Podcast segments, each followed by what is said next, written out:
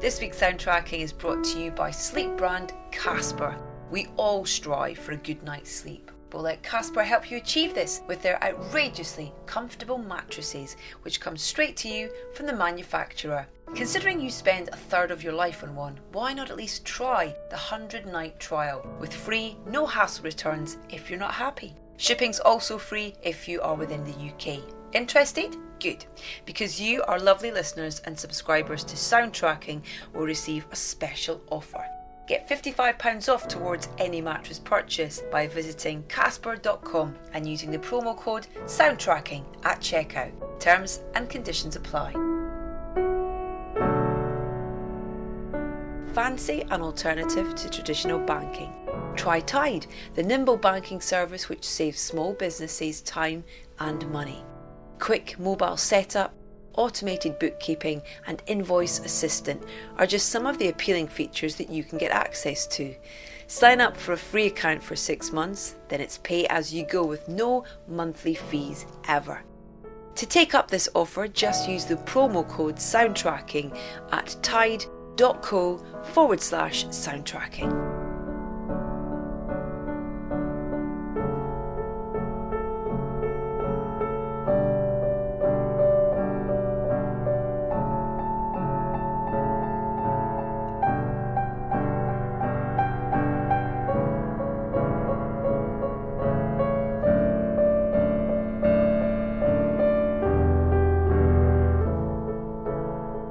Of the many directors we featured on the show, few can claim to have served up such a diverse body of work as the fabulous Michael Winterbottom.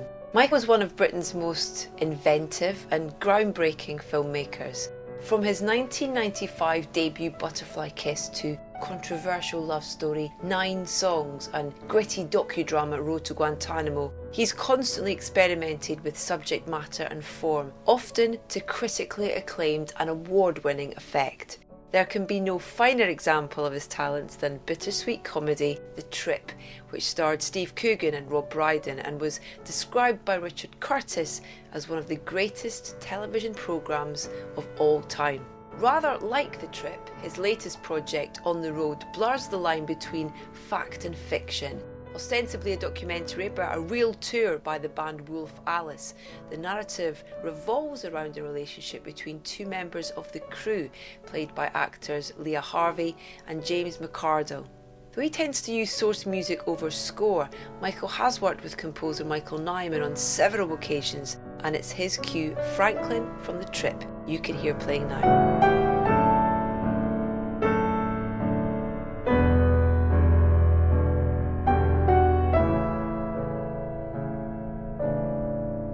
Plenty more on Mr. Nyman later, as well as music by the Sex Pistols, Richard Strauss, Happy Mondays, Joy Division, and the Super Furry Animals. But where else to begin than with On the Road and the inimitable sounds of Ellie, Joff, Theo, and Joe? Michael, welcome to Soundtracking. I kind of don't know where to start with you, so I'm going to start with now because this new film is brilliant. It's so many things as well. On the Road, which when I first heard about it, I was like, oh wow, Michael Winterbottom's made a documentary about Wolf Alice on the road. But that's not what it is just. Where did it start? How did it start? It, it, started ages ago. We, we were in New York showing 24 Hour Party People. Mm. And then wow, a long time ago. Yeah, long, time ago. and afterwards, like in a bar somewhere, we met up with Ash. Mm-hmm. And they were like, at the time, they were like touring endlessly. And they yeah. were describing their life. And like, so since then, we were like, there's an element of that that sounds incredibly romantic. It's a new city every day, you know, playing to kind of crowds. There's a very romantic kind of like, you know, traveling kind of players. And then part of it just sounded like like unbelievably tiring and hard work that they sort of seem to never go home. And so we've been talking about like various versions of it over the years since then. And then kind of finally like we thought, like, okay, well we've got a six month gap. Why don't we actually try, try and have a go at do the film? So then we looked for a band really and, and found Wolf Alice.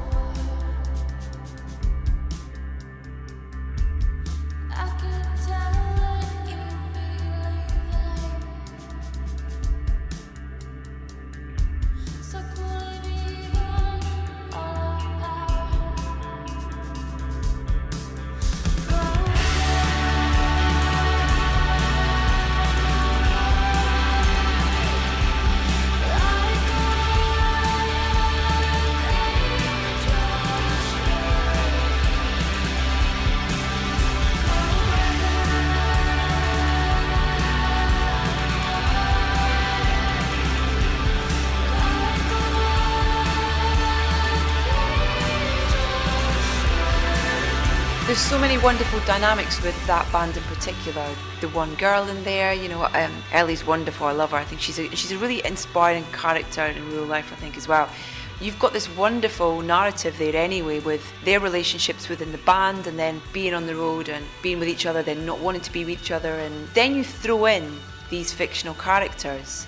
And I wanted to ask how much you gave them, or if you gave them a start point, an end point, or was it scripted? What was it? The idea was really that the whole public side, the whole music side of a tour, we could observe, you know, real band, you know, and Wolf Alice like great bands observing that way.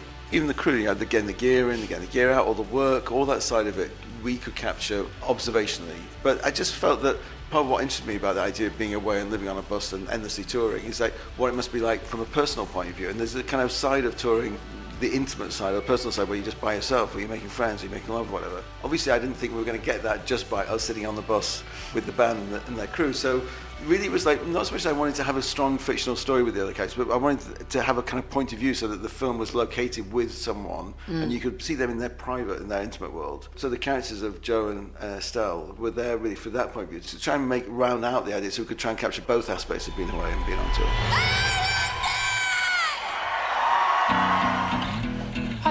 I'm Estelle from the management. Ellie. Hello. Nice to meet you. Hey. John. John. Hello. Is it alright if I put my bag here? Yeah, no worries, yeah. Have you ever been to Manchester? No. Have you ever been to York? No. Have you ever been to Dublin? Yeah. You been to Dublin? No. Wolf Alice! What's it like to be so wanted everywhere you go? Amazing. Have you actually slept? Have you had a drink tonight? I'm worried about you not having enough fun. You better sleep with your head up that side.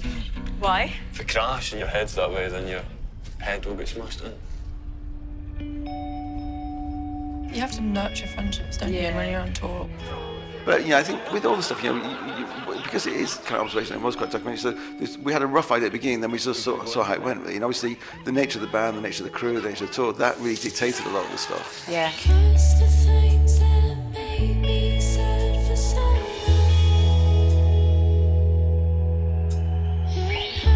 How much has your life changed? Not really ever going home. It's the biggest change, I suppose.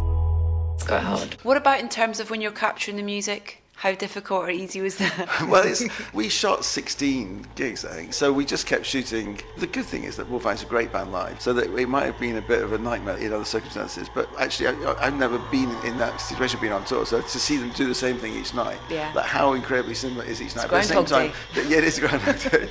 I mean, in ways, it's like life, isn't it? It's a metaphor for life in a way, because everyone's life is repetitive.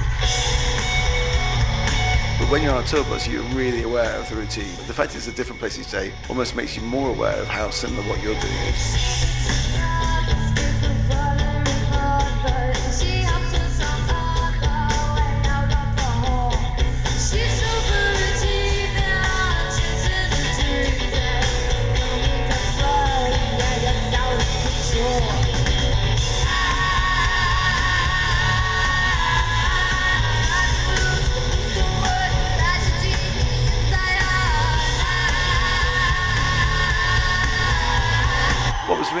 Like how much you know each night they really put a huge amount of energy into it, and also you get the excitement back of the crowd.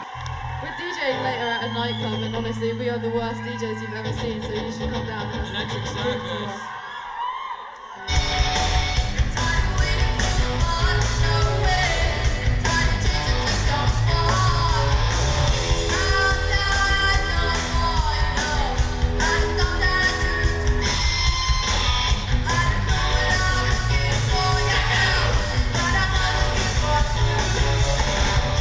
because Ellie is such a great lead singer, because she's a woman, the first four or five rows would all be like 14 or 15 year old girls, obviously inspired by her, yeah. wanting to be her, and feeling that she articulated something about them. It was kind of really kind of empowering, gave the kind of gigs a really nice atmosphere.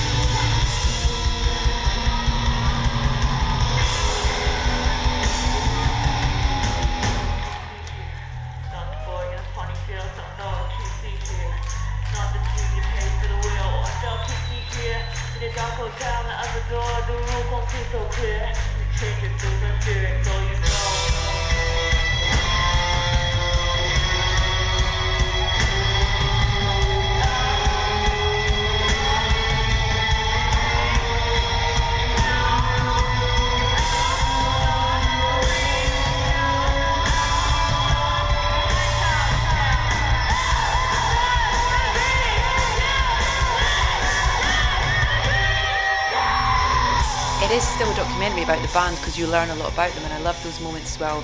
You know, in sound check when they're kind of jamming or they're trying to rearrange a song and try and you know, I guess get through that monotony of it being the same every night and going, can we do it a bit differently? I really like the way you do that drum fill, or that's a lovely little insight, and that was just all you guys just observing on what they would do naturally. Yeah, we tried to not interfere with them at all, really. I mean, in ways, possibly was we were possibly stood too far back, but in a way that, that, that it helped having uh, Leah, who was playing Estelle, and, and, and James was playing Joe, because we could use them in a way. If we wanted to go near to the band, we could have used them. So the idea is that you know.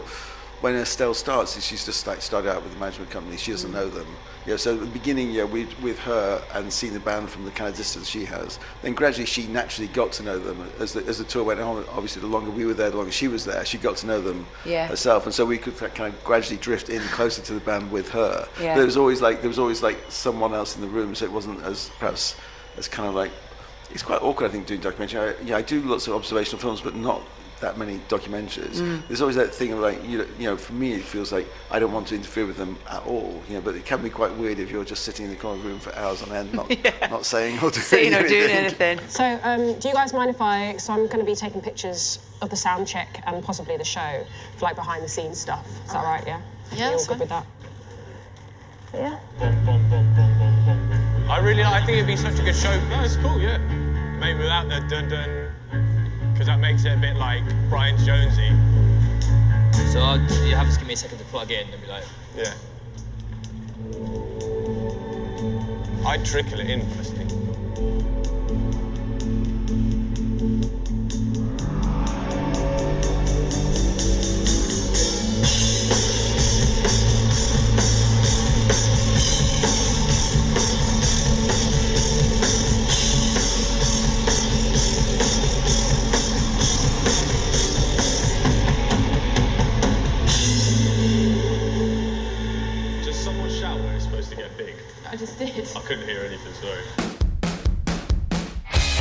No need for any additional music. You know, you have the background music going, whether it's what the crew are listening to or. A little bit of that. There's a little bit, little bit of stuff from the sound check. So we used quite a bit of stuff that, especially Joff, the guitarist, was messing around with the sound checks. But that was all from the stuff that they were doing naturally. Yeah. But no, there's, there's quite a lot of Paul music in it. I felt that, Yeah, funnily enough. so there's no soundtrack really. Just No. Go, go with your podcast. There's no soundtrack But it's fine. I mean, from the uh, yeah, from the band. Yeah.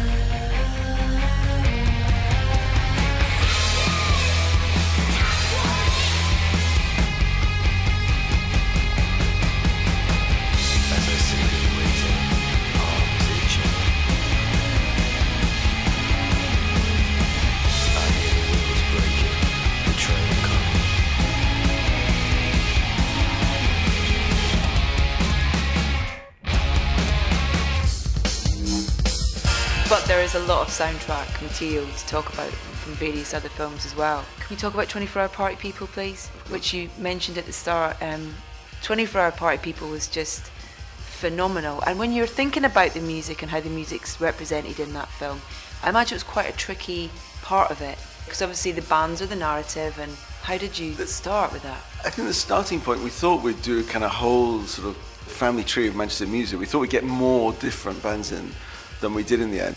Because you know the starting point was like Factory Records and Tony Wilson, and so you have one strand which is all the stuff music that Tony put on before he kind of really got going with his own bands. So obviously there was like a whole ton of punk music that Tony was the first person to put on telly. So that was all great, and we had a lot of recreation on that.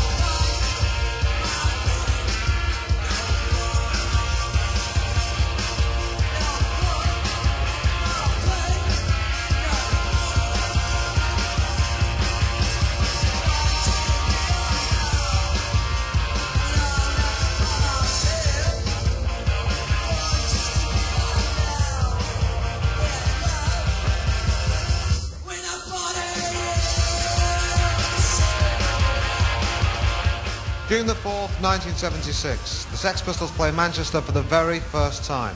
There are only 42 people in the audience, but every single one of them is feeding on a power, an energy, and a magic. Inspired, they will go out and perform wondrous deeds. For instance, Howard Devoto at the front, Pete Shelley at the back, they organised this gig. They're way ahead of everyone in Manchester. They're already the Buzzcocks. Howard later sleeps with my wife. Behind me are Stiff Kittens, soon to become Warsaw, later to become Joy Division, finally to become New Order.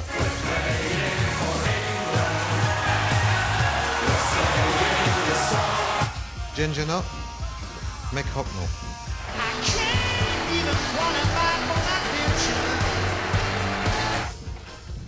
That's John the Postman. He's a postman. But then originally we had far more bands beyond that point. But in the end, it, it, it did sort of, you know, there's just a lack of space. Generally lack of space. I think Morrissey actually refused to let us use his music. So he was a character. Of course he did. He was a character in the film one point. We had to cut him out because he wouldn't let us use his music. And we shot all that and then t- took it out afterwards. But in the end, because Tony's character was the main character, it ended up being, in a way, a little bit sort of dominated by Joy Division, New Order on one hand, and then Happy Mondays and the, and the sort of second half. And uh, so there's a lot of stuff we would love to have crammed in that we couldn't quite cram in.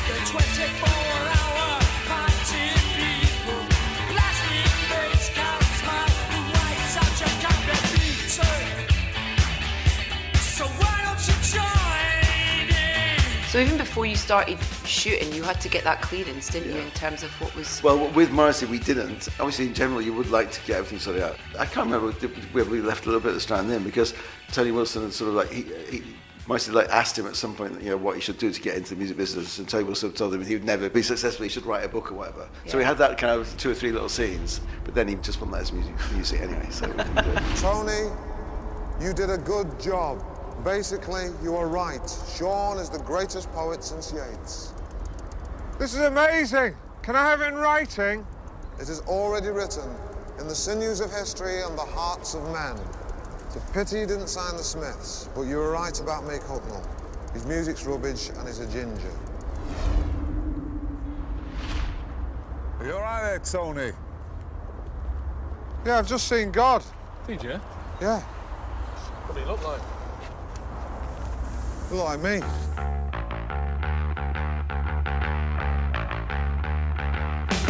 But then with the bands, the sort of Manchester bands, once we had a script, we sort of got in touch with everyone. So we, we got in touch with all, all, all the people who were mentioned in the script and tried to get their feedback in and tried to persuade them to come in and do a little bit. So quite a few of them were in the film, the little cameos. And then, but then others like helped out with gear or would come in and be music advisors. So Yeah. it took quite a while. But by the end, pretty well everyone who was in that story was like cooperating with us and helping us and were like around on set.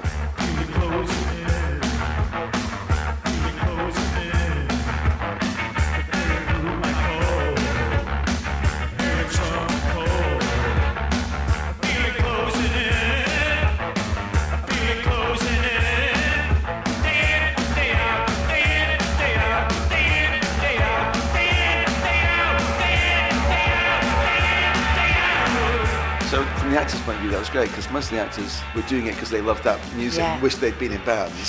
so you know, bit by bit as we went along, we got more sort of, we felt more and more kind of relaxed in that area. Real collaboration by the sounds of it. Yeah, Of yeah, everyone kind yeah, and there's lots of big characters in that one. yeah, yeah, definitely. In a way, it'd be like the opposite extreme for Wolf Alice, where Wolf Alice is like really great band, quite hard hardworking, whereas like that what was attractive about Factory Records was it was like so chaotic and so mad, and there was a little bit of that knocking around when we did the film.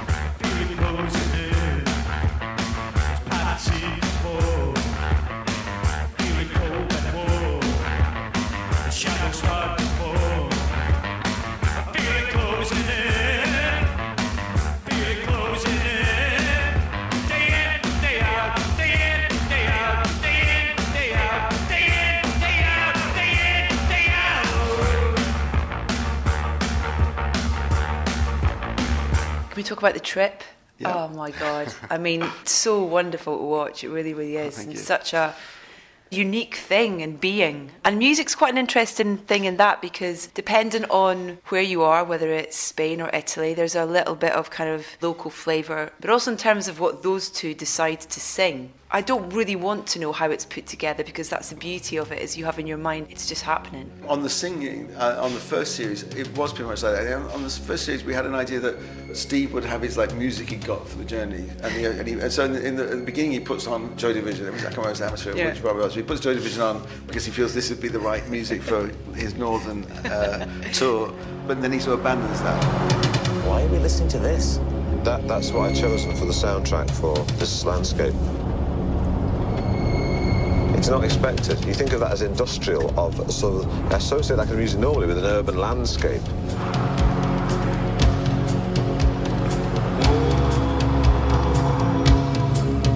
In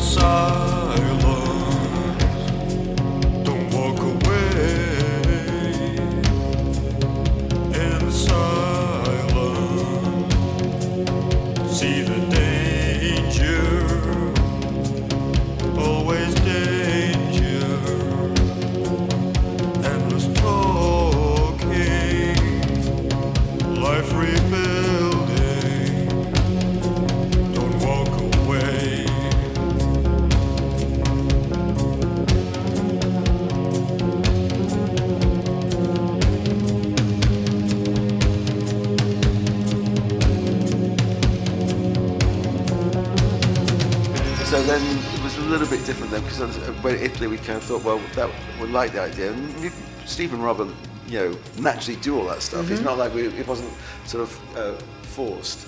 But it just felt a bit. I was a bit nervous that if we just did six, if they just came up with six random things we went along, that we might not be able to clear it. So we sort of swapped the idea around. That in the first one, Steve had his tape, so we had like Rob's got his, his tape, then it doesn't work or whatever. So then they just have Alanis Morissette banging on the whole time. They do all that. And I had to say, that Steve and Rob were very resistant to that idea. Were they? really? Did they come up with Steve alter- especially was like, I'm not doing that, it's rubbish. Did they come up with alternatives? no, that's why, that's why I got my way in the end. Do I stress you out? Yes, you do. My sweater is on backwards and inside out, and you say how How appropriate. You know, I can see the appeal in a woman like this. Volatile women are always sexy when you first meet them. But two years down the line, you're sort of saying things like, can you just put the lids back on, uh, on these jars, please? I admire you taking a stand against society's laws by wearing your jumper inside out. Yeah. But enough is enough. Exactly.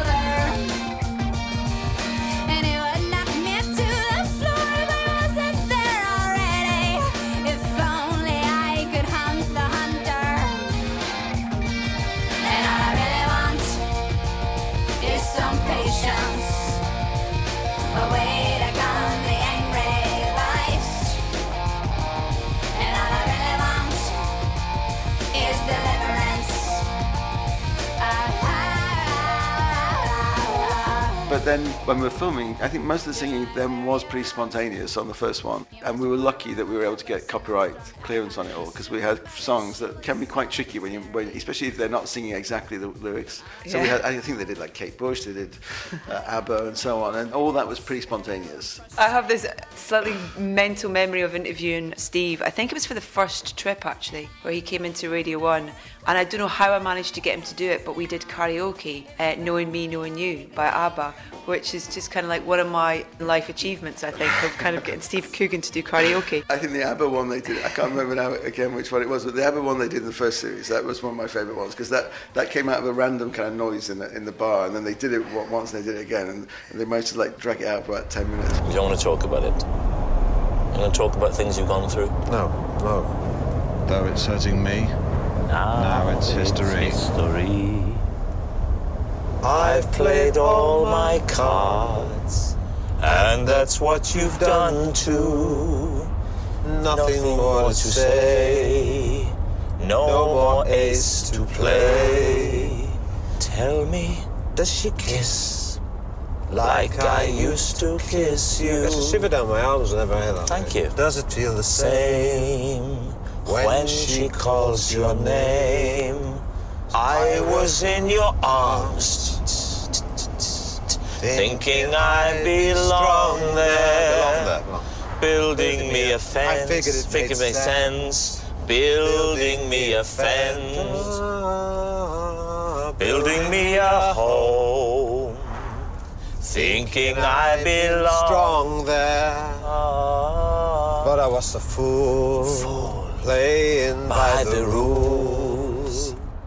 The winner takes it all. The winner takes it all. The winner takes it all. The winner takes it all.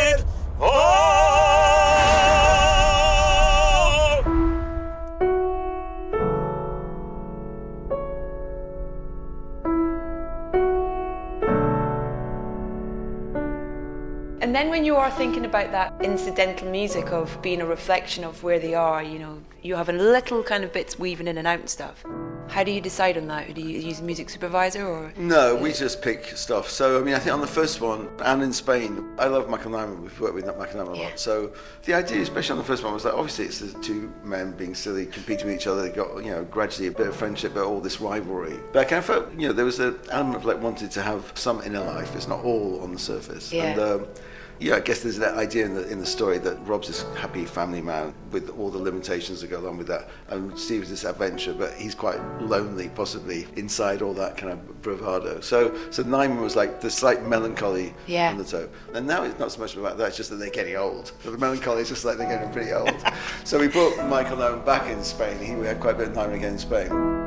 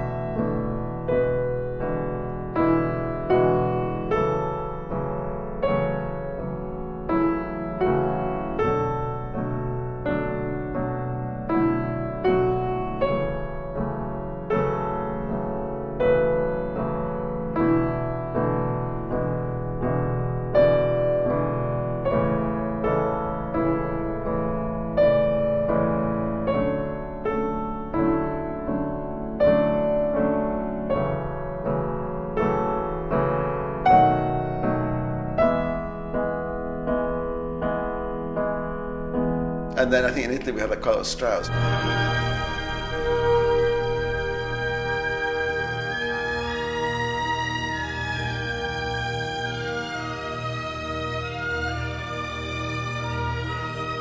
remember what it's called now. It's like the sunset sort of song. Again, you know, quite melancholy about the fading of the light. You know, which I think, you know, obviously two men looking out to sea, kind of getting older. There's no reason why it can't be melancholy, but also I think it's because the rest of it is quite frivolous. It's quite nice to have some, the, use the music as a counterpoint to that rather Yeah. than emphasising it.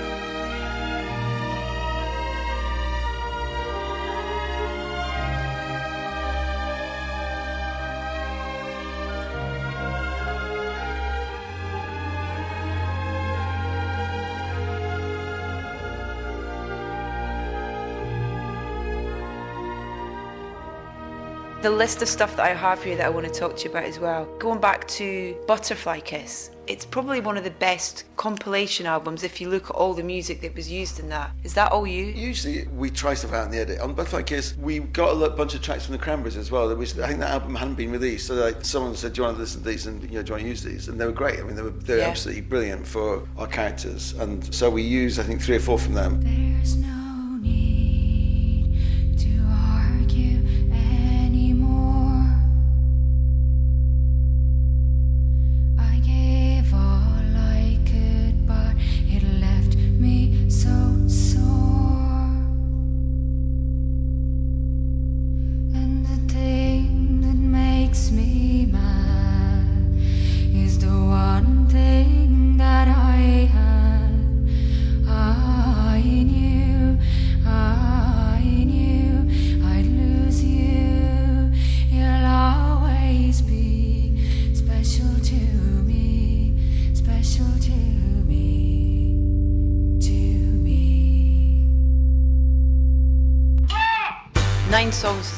Example of that in terms of the elbow track, for example. It says a lot about emotion for them and for that particular song, you know. No, absolutely. I mean, music is much better at dealing with being in love or being out of love than films are.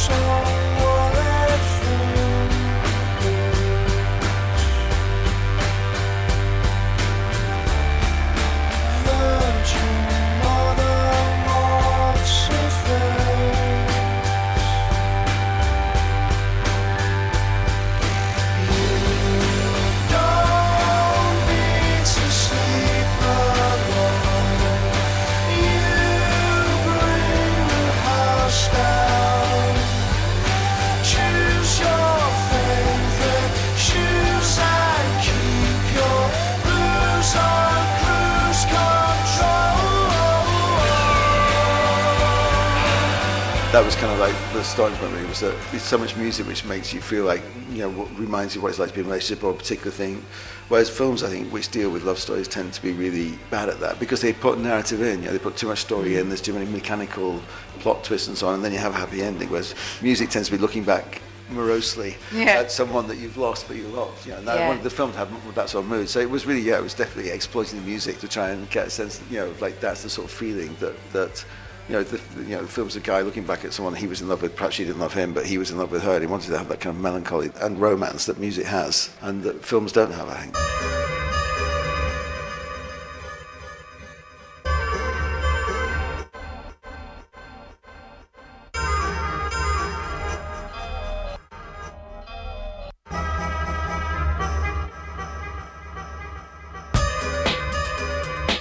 That, was a case of with the bands, everyone from Super Furries to Von Bondies and Black Rebel Motorcycle Club? In terms of deciding on who it would be, was that easy? That was just the people we liked who were playing Right. that. time. We filmed it because we filmed it over like maybe five or six months. Yeah. So it was just like looking who was around Yeah. and then contacting them and checking if they would let us go in. So it was just purely personal. And real gigs. Yeah, real gigs. Yeah, yeah, yeah. I think I was actually at a couple of them. Brixton Academy. Is- lot were at Brixton. yeah, Brixton yeah. are, is, is one of my, my most regular haunts. Yeah. Um, and, and it's Brixton, an were-. Brixton can be really helpful because on this on, on the road it was actually quite complicated getting permission from the venues. The venues were, were I we, we had to go had to separately get permission from all the venues, and I have to say some of them were not massively helpful. Which when you think, well, actually we are with the band and we're touring with the band, it's like, you know, what is Yeah. the problem? But we were lucky in uh, in nine songs that everyone was pretty relaxed and Yeah. easygoing about it. Which is quite interesting as well with the small venue thing because they're just disappearing left, right, and centre. So having them having the opportunity for your venue to be promoted No, exactly. in a Michael Winterborn film, you'd think they would go, "Yep, where do I And sign?" also, it's like, what could we be doing Yeah. that would uh, affect them in a bad way? That kind of side of the business was quite, it se- seemed to have got more complicated than it was even like five, six years ago. Yeah, Olympia in Dublin.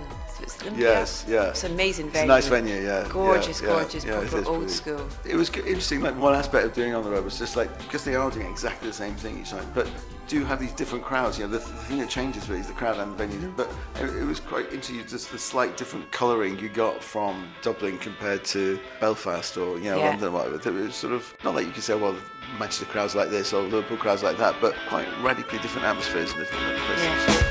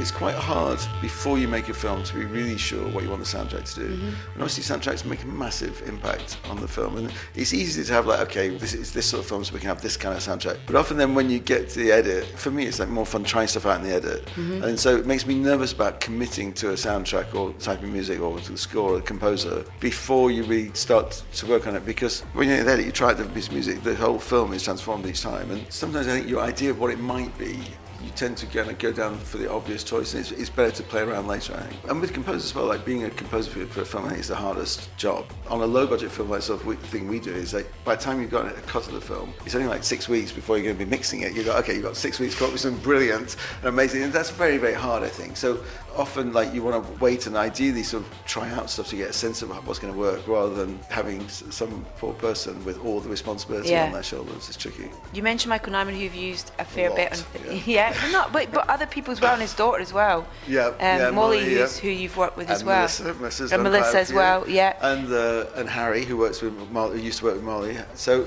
it's great to work with a composer who is writing specifically to your film. I also like just bringing music in that Yeah. exists, you know, because obviously it depends what it is, but often that music brings a lot of stuff with it, it brings a lot of associations with it. So it's not only working with your film, but it brings you things from outside the film. You know, whereas a score, I think, works in different ways. And yeah, I think a lot of films require a score to really drive them along and to do a lot of work for the story and work for the emotions. Mm. I mean, in general, sort of films, they do the music a bit more separate. You know, it's, it's doing something different to the film. It's rare that the score is just really to kind of drive the story. It's more like trying to have some counterpoint with what's going on. Yeah. And sometimes that's easier with pre-existing music, where you just can cram a lot more Yeah. stuff into it.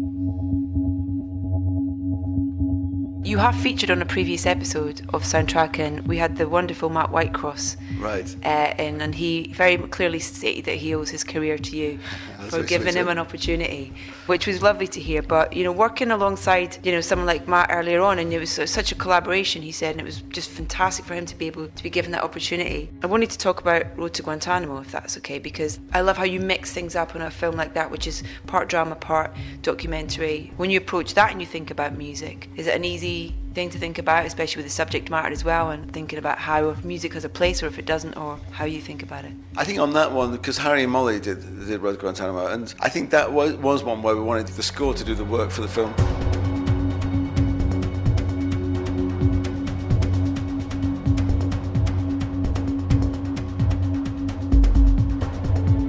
Not so much in terms of the story, because the, the story is narrated by the three guys who ended up in Guantanamo, but more for the just for the energy, because you know it's a to sort of drive the, the, the film along really. So they were they were they were having to like you know make the you know they, they were having to like write to the picture and keep it moving, and uh, you know it was a, it was you know that it was a it was a interesting film to, to make.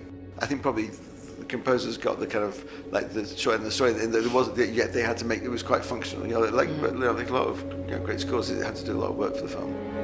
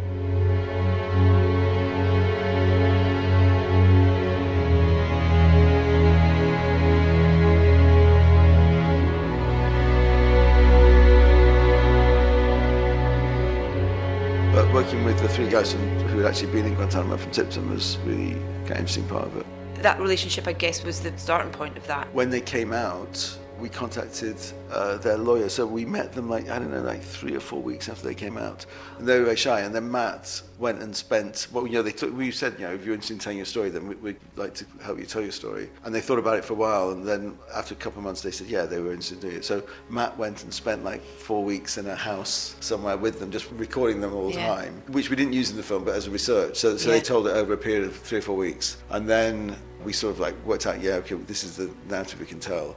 And Asif, one of them, was going back to his wedding, which he'd originally gone for, to, was going to go for like, th- th- you know, th- whatever it was, three years before when they got arrested. So he was gone back to Pakistan. So when we filmed it, we had two of them who were with us, with our actors. And then we sort of were able to go back to Asif's village in Pakistan where he got married. So, and then we, uh, to us, we had to go off to Afghanistan. So Matt then filmed the wedding, which is at the end of the film. So It's it was a hap- amazing. happy ending.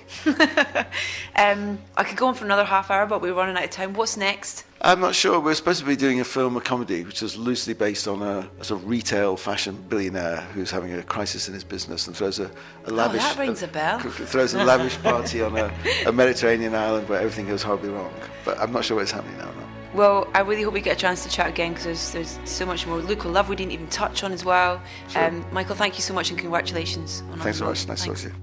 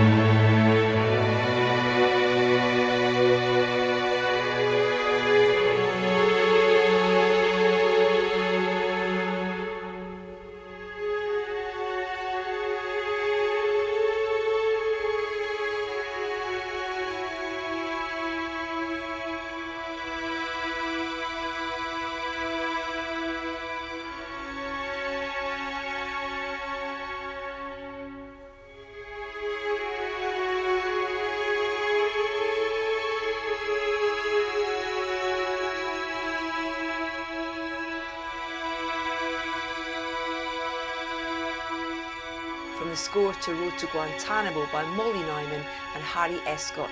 That's Three Kings. Rounding off this latest episode of Soundtracking with Michael Winterbottom. This week brought to you by our friends at Casper's Mattresses and Tide Bank. My huge thanks to Michael for taking the time to talk to us. On the Road is on a general release now and also available on many streaming sites. You can find a link to a Spotify playlist for this show via edithbowman.com, where we've listed the tracks that feature in the order they appear. My website is also the place to subscribe to the podcast, but we're also on iTunes if you'd prefer. Follow us on Facebook, Instagram, and Twitter. We're at Soundtracking UK. And do spread the word on your socials if you like what you hear. Next up is a man who has a very strong connection with Michael Winterbottom through his work with Matt Whitecross. Having just directed his first feature film, Breathe, it is the one and only Mr. Andy Serkis. I very much look forward to the pleasure of your company then.